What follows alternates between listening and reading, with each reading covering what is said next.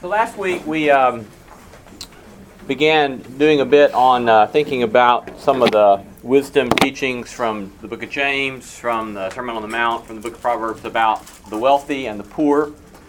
And um, we decided to kind of continue on that conversation a little bit this week. Um, if I think what I want to do is um, just refer you back very quickly to some of these texts that we use to kind of set our agenda. First, out of James 5, you remember this uh, text Come now, you rich people, weep and wail for the miseries that are coming to you. Your riches have rotted, your clothes are moth eaten, your gold and silver have rusted, and their rust will be evidence against you and will eat your flesh like fire. You have laid up treasure for the last days. Listen, the wages of the laborers who mowed your fields, which you kept back by fraud, cry out, and the cries of the harvesters have reached the ears of the Lord of hosts. You have lived on the earth in luxury and in pleasure. You have fattened your hearts in a day of slaughter. You have condemned and murdered the righteous one who does not resist you. Or James chapter 2, which is an admonition against acts of favoritism on behalf of the rich. If the rich person comes in, you give them the honored seat. The poor comes in, you say, Sit here at my feet. And he says, By, by such acts of favoritism do you dishonor God. And then he closes out Has not God chosen the poor in the world to be rich in faith and to be heirs of the kingdom that he has promised to those who love him? But you have dishonored the poor. Is it not the rich who oppress you? Is it not they who drag you into court? Is it not they who blaspheme the excellent name that was invoked over you? Or out of the Sermon on the Mount, Matthew chapter 6. Do not, verse 19, do not store up for yourselves treasures on earth where moth and rust consume and where thieves break in and steal, but store up for yourselves treasures in heaven where neither moth nor rust consumes and where thieves do not break in and steal. For where your treasure is, there your heart will be also. The eye is the lamp of the body, so if your eye is healthy, your whole body will be full of light. But if your eye is unhealthy, your whole body will be full of darkness. If then the light in you is darkness, how great is the darkness? No one can serve two masters, for a slave will either hate the one and love the other, or be devoted to the one and despise the other. You cannot serve God and wealth. And then we looked at quite a number of uh, verses from the Proverbs that speak of things as varied as um, at least three texts in the book of Proverbs that denounce the practice of, of, of, of uh, unjust balances by, to defraud those who are purchasing from you. Uh, texts about uh, we dishonor our Maker when we oppress the poor, or texts about how generosity uh, leads to an abundance of life. Um, also, texts like um, he who is um, lazy uh, has the leaky roof, and he who is um, so lazy. Uh, what was the one? I, I, can't remember the verse. The one about the guy who, uh, the lazy, who gets his dish hand into the dish and cannot even get it to his mouth. This uh, brilliant picture of, of one who's lazy. So, uh, what I want to do today is I want to take a few minutes to set up um, a a suggestion for a way in which Christians can contribute to these conversations that I think, generally speaking, I find lacking. and then let's open it up to see what you think about it, okay? And then Laura's going to come back around for the last part and give us some suggested practices that we might experiment with some in, in light of these sorts of things. Here's, here's the thing I want to suggest that very typically, uh, and, and again, I'm going to be speaking in broad brush strokes and uh, but I think that are somewhat uh, quite true to the degree that, that they're discussed. Hopefully, one of these will work. Good.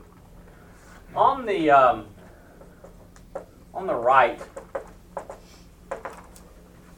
we have a strong emphasis upon individual work.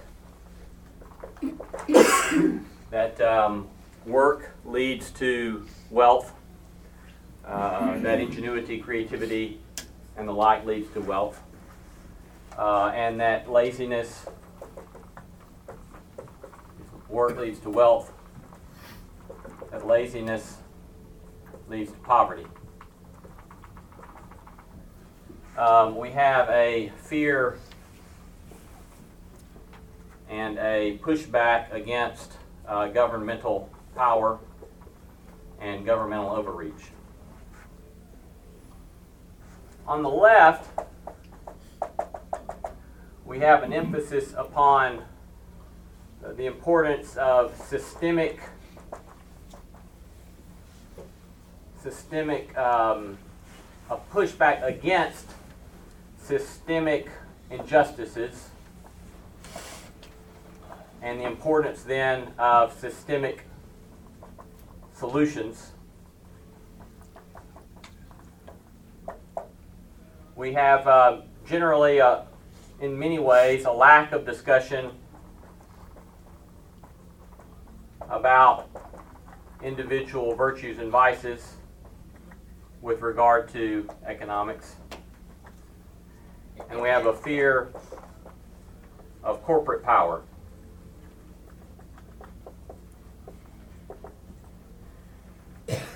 Those seem fair enough so far? Those seem fair enough stereotypes so far? Then, typically what happens, I think, is that we get convinced we have to choose which one is more right. And in the partisan world in which we live, we have all sorts of echo chambers that can that can reinforce one of those, whichever one we happen to be most attuned to.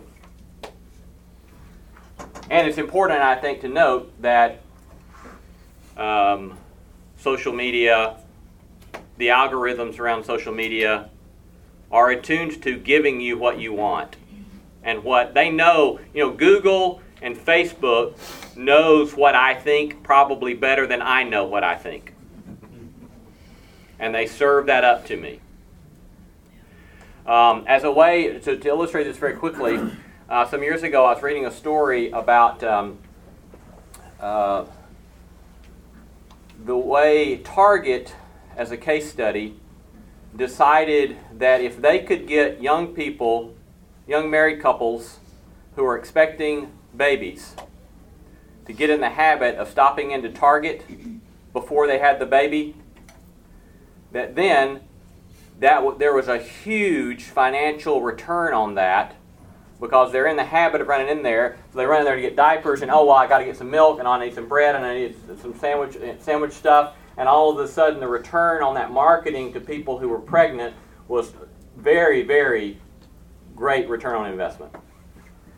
So then, what they did was that they started studying what people purchase, and they create these algorithms for marketing so that they began reaching out to people. And so they start getting the advertisements about need a baby bed or need to stock up on diapers, and that starts coming to them in the mail. One day, a father calls into the local Target and he's furious because Target has just emailed his 17 year old daughter all of this stuff about needing diapers and all that sort of stuff, and he lets the manager have it. And so this is insulting. What are you doing? The manager apologizes all over himself. I'm sorry, I apologize. The manager, being a person of good faith, called the father back about six months later. And said, I'm calling to follow up on that conversation we had. I just want to apologize to you again. I'm sorry that that happened. That was inappropriate. I apologize. And the father said, No, it's you I owe an apology to. My daughter was pregnant and I didn't know it. I think that we must understand that's the way our world of information is working. And so if we find ourselves over here, we're going to get the echo of this find ourselves over here, we're going to get the echo of this because there's lots of power in get the echo, and there's lots of power in marketing to us, depending upon where they find us to be. Now, here's what I want to suggest is that a Christian perspective on questions about wealth and poverty must step back and say, you know what? It's, it's, it's absolutely right that if you're lazy, just like the book of Proverbs says, then there's consequences for that. Consequences for you, consequences for your family, consequences for the community you're a part of, and they're not pretty. And sometimes you deserve to be hungry if you are refusing to lift a finger to contribute to the goods of your family or your community. And moreover, sometimes some real goods come from you being creative and working hard and using ingenuity. Real goods come from that. And that's good stuff. And moreover, there's actually a lot of reasons to be fearful of the overreach of governmental power and the squandering of wealth. This is a very long biblical tradition, right? You remember what Samuel said to the people when they come to him and say, We want a king so we can be like other nations? Anybody know one of the reasons Samuel says you don't want that? Because he says, Look, if you get a king, he's going to take 10% of your land, of your money, of your property, and conscript your boys. 10%. Oh, to have Samuel's problem, right? or even before Samuel, there's the problem of Pharaoh. And what we see with Pharaoh is Pharaoh overreaches, overreaches, overreaches, and exalts in his own power, so much so that he sees himself as a god, one of the gods. There's good reason, and there's lots of historical precedent for realizing that the powerful especially the powerful with state power. Not no, take the especially off. The power, and we see this in cases of state power, governmental power, monarchical power, often arrogate to themselves a power that's not theirs to be had. That's all true. And I think that if we're over here and we can't hear that being said, in my mind, it's like, well, you're not quite totally being true to Scripture, for sure, and maybe you're not being honest. At the same time, the Bible has a whole lot to say about systemic injustices and systemic solutions to systemic injustices.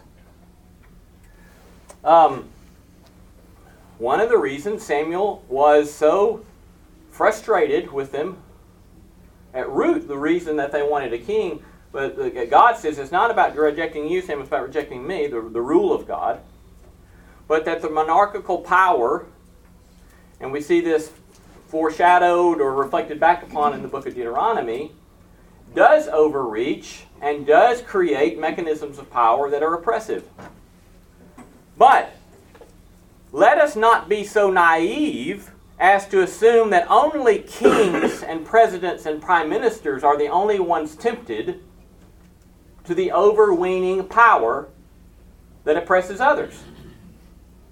Let us not be so naive as not to be aware of the fact that corporate power, corporate wealth, the military industrial complex, the criminal justice system that's rooted in profit these days, that all of these things are corporate and systemic mechanisms of power that are just as capable of oppression as governmental powers are capable of oppression.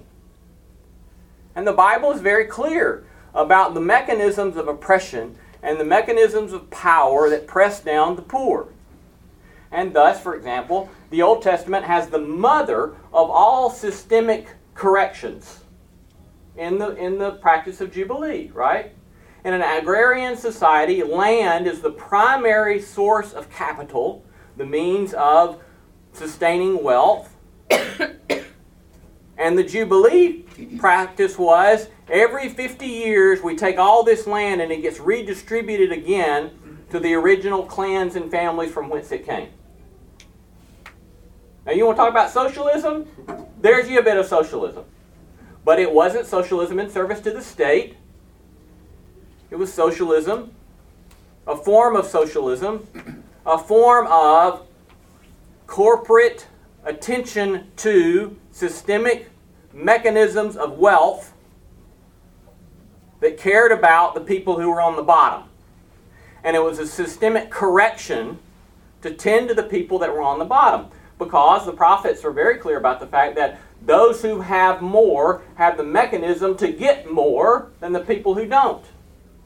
And so the prophet, for example, in Isaiah chapter 5, will make fun of the man who buys land, and then he buys more land, and then he buys more land, and then he buys more land, and he makes fun of him and says, You're now the only person in the village. See, that's key, the way he puts that, right? Because what happens with this sort of unbridled pursuit of individual greed is the loss of community and the loss of village, the loss of people. So, in, in my mind, if I'm over here and I can't hear what these people over here are saying, it seems to me that I'm being untrue to Scripture and quite possibly not being honest. So, what I'm trying to suggest is um, we Christians, if we will be Christian, and Jews, if they will be Jews, good Jews,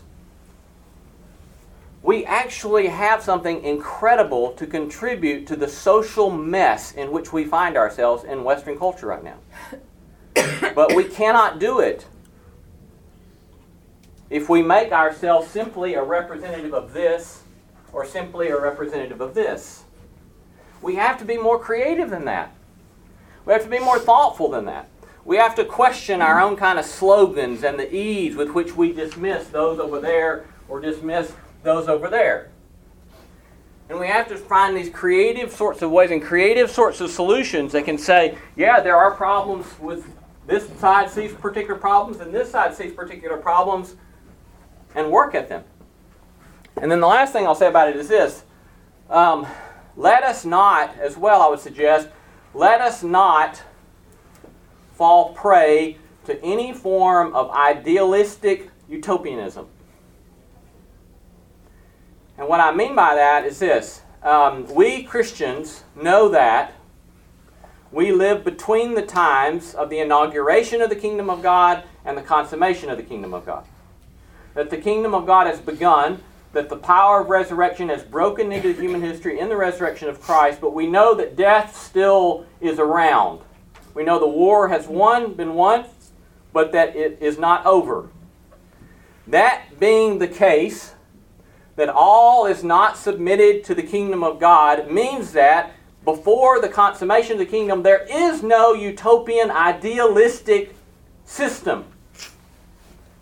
So the best we can do are ad hoc solutions to the problems that are right in front of us. So, what does that mean practically? It means that if, if you have utopians on the left with an idealistic notion of a socialist state, that they are missing the theological claim that the kingdom of God has not yet come in fullness and that that idealistic notion of a socialist state is overlooking the brokenness of human history. If on this side you have an idealistic notion of the freedom of the market, then that's a naivete and an idealistic utopianism that is refusing to take account of the depths of human greed and the power of human greed and the systemic ways that human greed can do vast devastation to a community. So, what, what I'm suggesting then is when we come to these issues,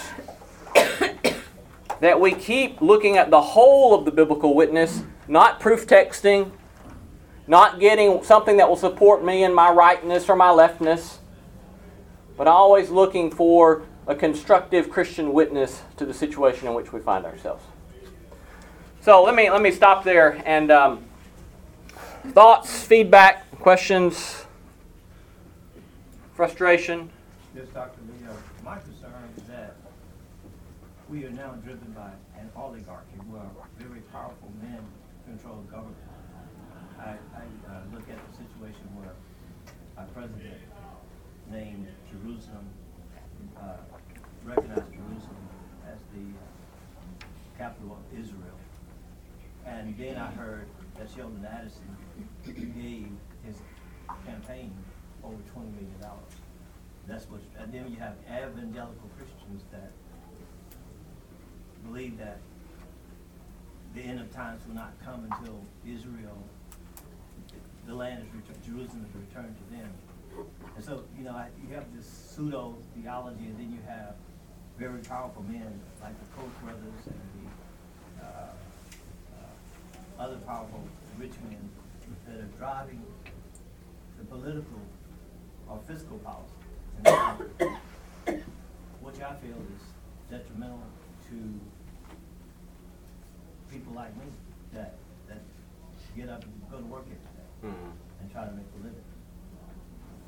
Yeah, yes, um, and, and I think from a Christian perspective that those kinds of questions are the kinds of questions that certainly are very important questions for us to be asking, right? Are- It is, is what goes in the name of democracy and oligarchy instead?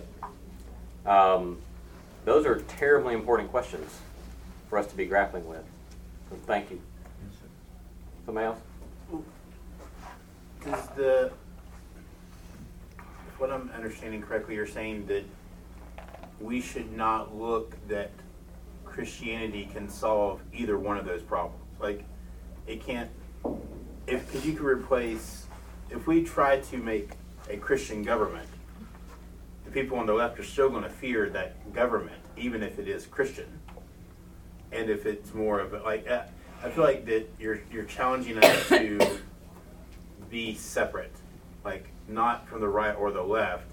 So how do we live in this world with the mechanisms of still going to work and making money? I mean, like we have to have to do those things, correct? Sure. Yeah. Um, I, I do think that um, it, that's a, a helpful, important question. I think that um, biblically, um, biblically, the Jewish and Christian theology in, in the Bible is not first and foremost individualistic. Um, since the Enlightenment, we think primarily in individualistic terms, and that's in, in, infected our religion with things like, you know, what the gospel is all about is a personal relationship with Jesus, even though the, the phrase personal relationship with Jesus is nowhere in the Bible. The Bible always talks in terms of people. It talks in terms of the people of Israel, the people that is the church, the kingdom of God. The Bible values the individuals individual as much or more than any other social philosophy. But the individual is not the place at which we start. It is God and God's work among a people in the world, and participating in that people allows us to flourish as human beings in ways we couldn't otherwise. And so it's the focus upon the people of God, and especially in the New Testament, a focus upon the people of God that are not trying to be emperors and presidents and prime ministers, but are being the people of God, embodying the way of Christ in the world. So that's the first place we start. So how do we, as how do we as Christian people, embody this sort of stuff? And there's lots of creative ways. Lots of Christian people are embodying this kinds of, you know, alternate way in the world, and a lot of them at Otter Creek, I think. Um, second, that does still leave us the opportunity to bear witness to the powers that be, governmental powers that be, in whatever way we think we're called to minister to that without thinking that we have to take control of everything. So a lot of times it's by simply telling the truth, right? You take, for example, the civil rights movement in the United States. Uh, civil rights movement, Dr. King, lots of other leaders, they, they were savvy about their use of political power and their political power connections, which I do not begrudge them. But the first thing that they did was they told the truth, and they told the truth in a public way so people could st- not not pay attention. And that was the fundamental gift they gave to American history, I think, in in, uh, in in telling the truth, right? And so there's lots of things about both of these that we can start trying to learn how to tell the truth. But if we're just camped out on the right or we're just camped out on the left, no one is going to pay any attention to us except the people who are already with us. And if we want to find a way to talk to, to a larger world and a larger audience, we have to do it in such a way so that people will say, oh, well, I never thought about that. There are a lot of people of goodwill over here, and there are a lot of people of goodwill over here.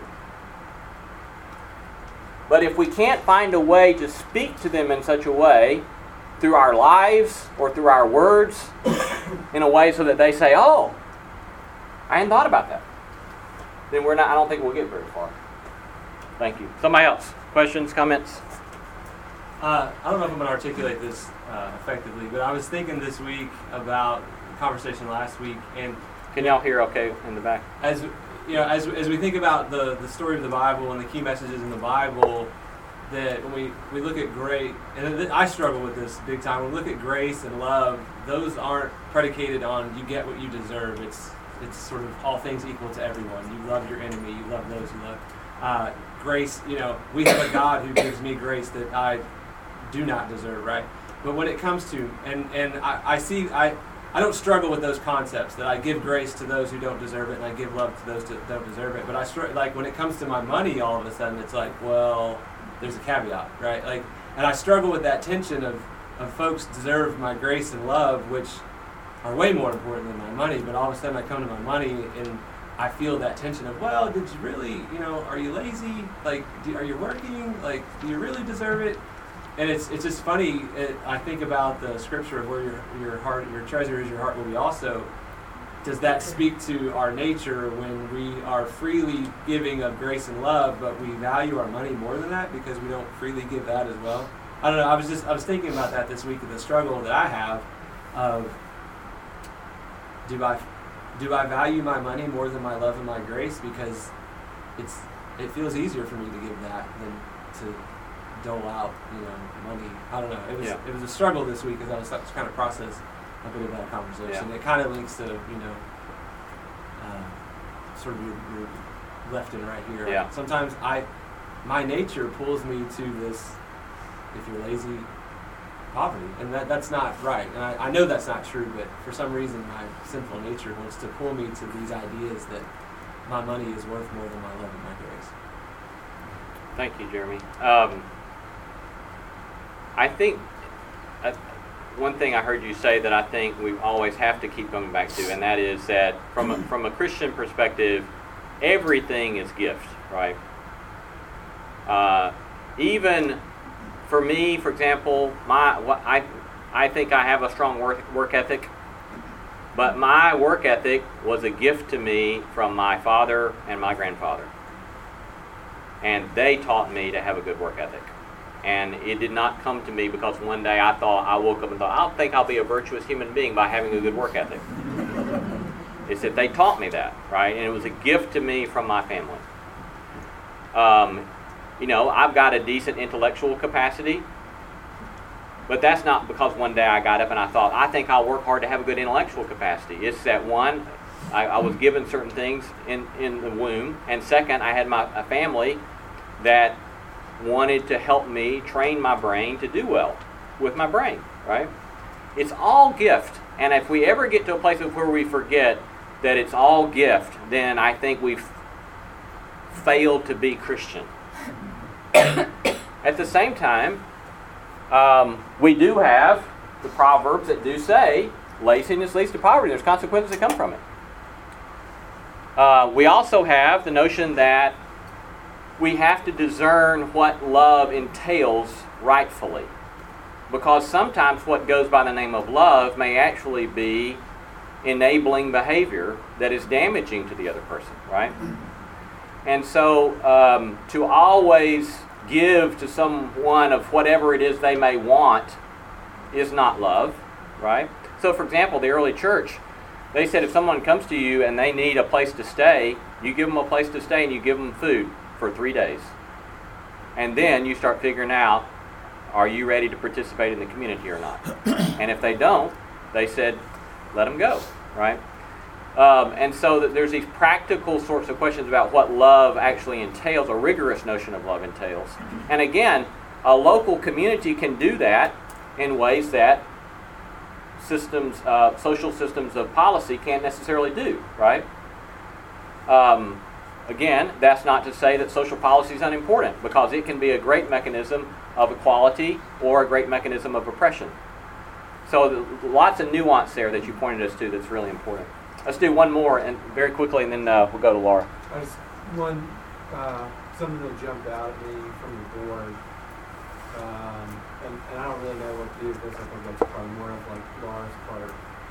Um, but that the I think the real driver of the echoing chamber on each side is the word fear. Hmm. And I have a family member who I, I love very deeply, uh, who is just very much in that echo chamber on the right. Um, and as I was just kind of thinking through what you have on the board, uh, I think a lot of that is the fact that she lived in World War II era, and communism is a very different thing to her than it is to me. And so there's real truth in fear government power um, that exists for her. It's not something that I, I could ever even really put myself into, just because she had that experience, and I think it's probably um, the same on both sides. That those experiences that they have in different generations and different cultures just create a fear that allows that echo chamber to exist. Yeah, that's very helpful, Elliot. Thank you. And you know, I, I remember um, reading, hearing some stuff out of the conflict management people some years ago, and they were looking at these new brain science studies that talk about how you know fear is rooted in the in the brain stem apparently, and then higher emotions are in the limbic system, and rational thoughts in the prefrontal cortex, is, is my layman's understanding of this stuff. And so, if fear, if one is in fear, you can't even work with higher emotions, much less rational thought, because you're working with self-preservation. And so when people are in fear, that's not the place where you can have constructive conversations about big ideas, right? And so, so that, that's a terribly important thing you point us to there that I think we have to be aware of. Thank you all. I um, am amazed that you all can hear me and see me because I feel like I'm wrapped in bubble wrap and I can't hear. Today I've been struggling with this cold all week and I'm surprised the older I get how long it takes me to kick a cold. And if I talk too long, I'll start coughing and I won't be able to stop, and fluids will start spewing out of every orifice in my head. Um, but just to try to think through, and Lee and I have talked a lot over the last two weeks about some uh, just practical practices we could incorporate in our day to day lives. One is um, generosity.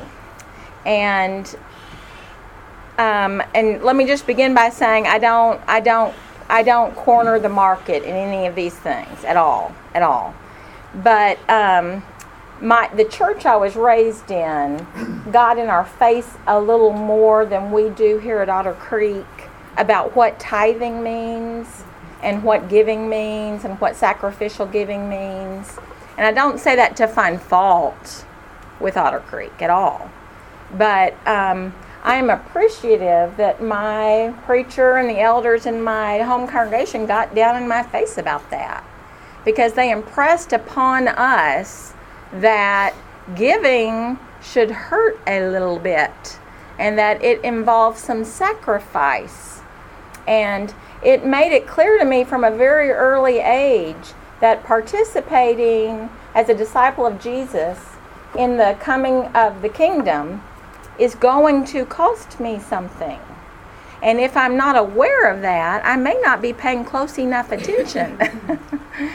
I may not really actually be listening well enough. I really may not actually get it. Um, and so that was impressed upon me at an early age. So, what I challenge you to do is if you don't know how much you give, if you give, you pay your bills, and, and we're all, you know, some of us in here probably don't balance our bank statements. That's the kind of church this is. Is that some of us don't have to balance our bank statements, right? Um, some of us do. Uh, regardless of where you are on that continuum, I want you to pull out your calculator and I want you to do some math. And I want you to know what giving, what, what percentage of your gross income you're giving. And um, if you don't know, I want you to find out. That, that, that would be a practice. I would challenge you uh, to do this week. And then after you have found out what percentage of your gross income you're giving, then you have a starting point. Then you have a baseline. And you can be deliberate about it or not. You can set goals or not. Um, but that's, in my mind, that's got to be a starting point.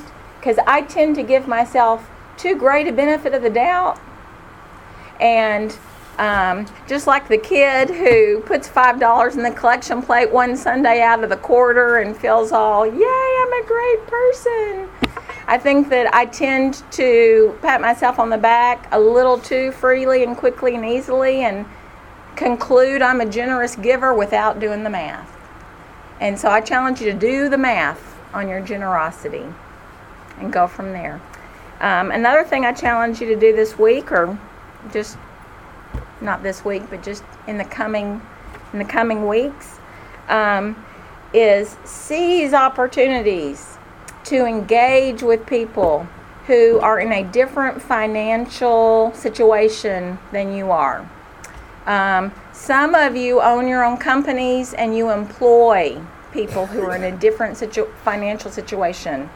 Some of you um, are stay at home moms, and the only time you're in proximity to someone who's in a different financial situation than you is when you're checking out at Kroger.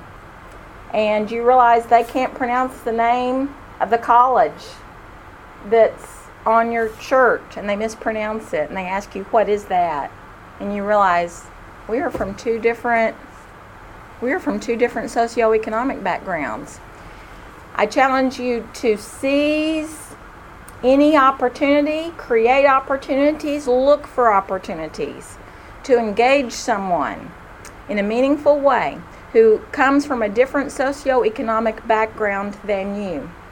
And I challenge you to invest in some back and forth dialogue with that person so that an awareness, a greater awareness creeps into your consciousness that not everyone consumes the way we consume here at Otter Creek. And I don't mean to pick on Otter Creek, I really don't. Um, I was getting my hair cut about two weeks ago or four weeks ago.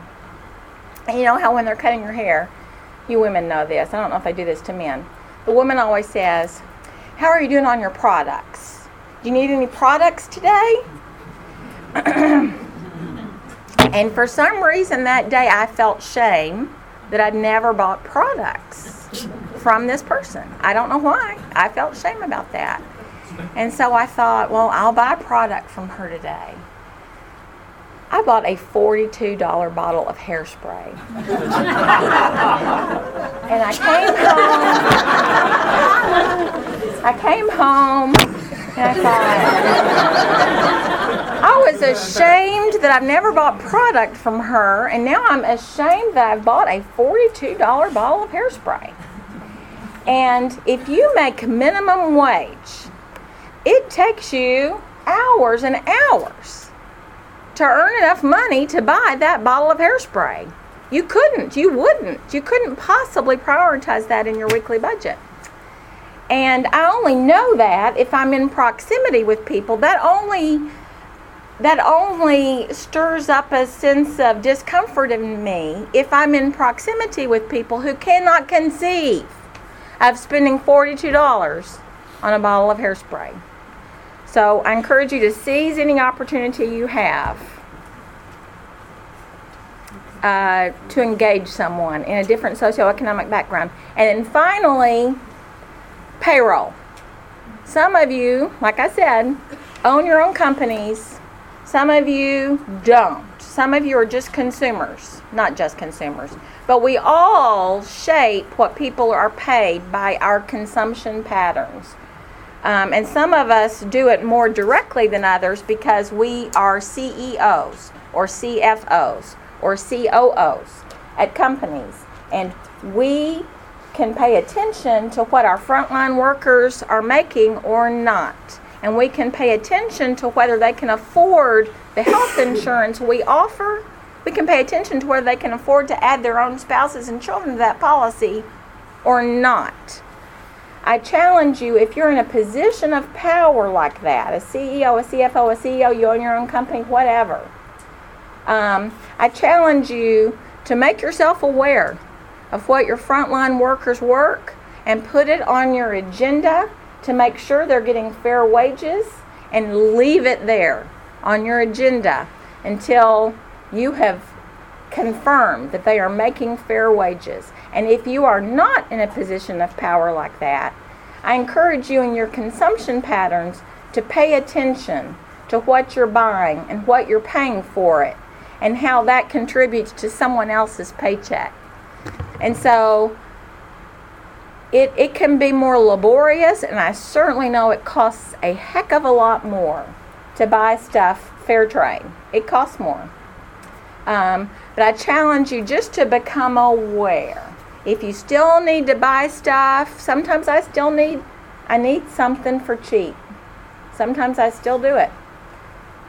But I, I encourage you to practice awareness.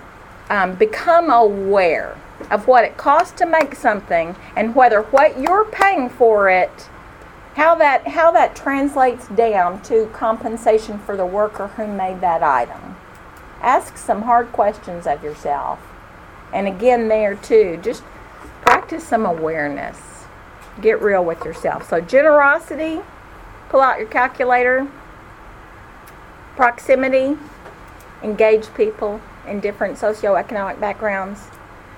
And then think about wages and payroll and you are in a position of power, whether you own a company or not, and look for ways that you're contributing to other people's wages. That's all. Thank you so much. Happy week.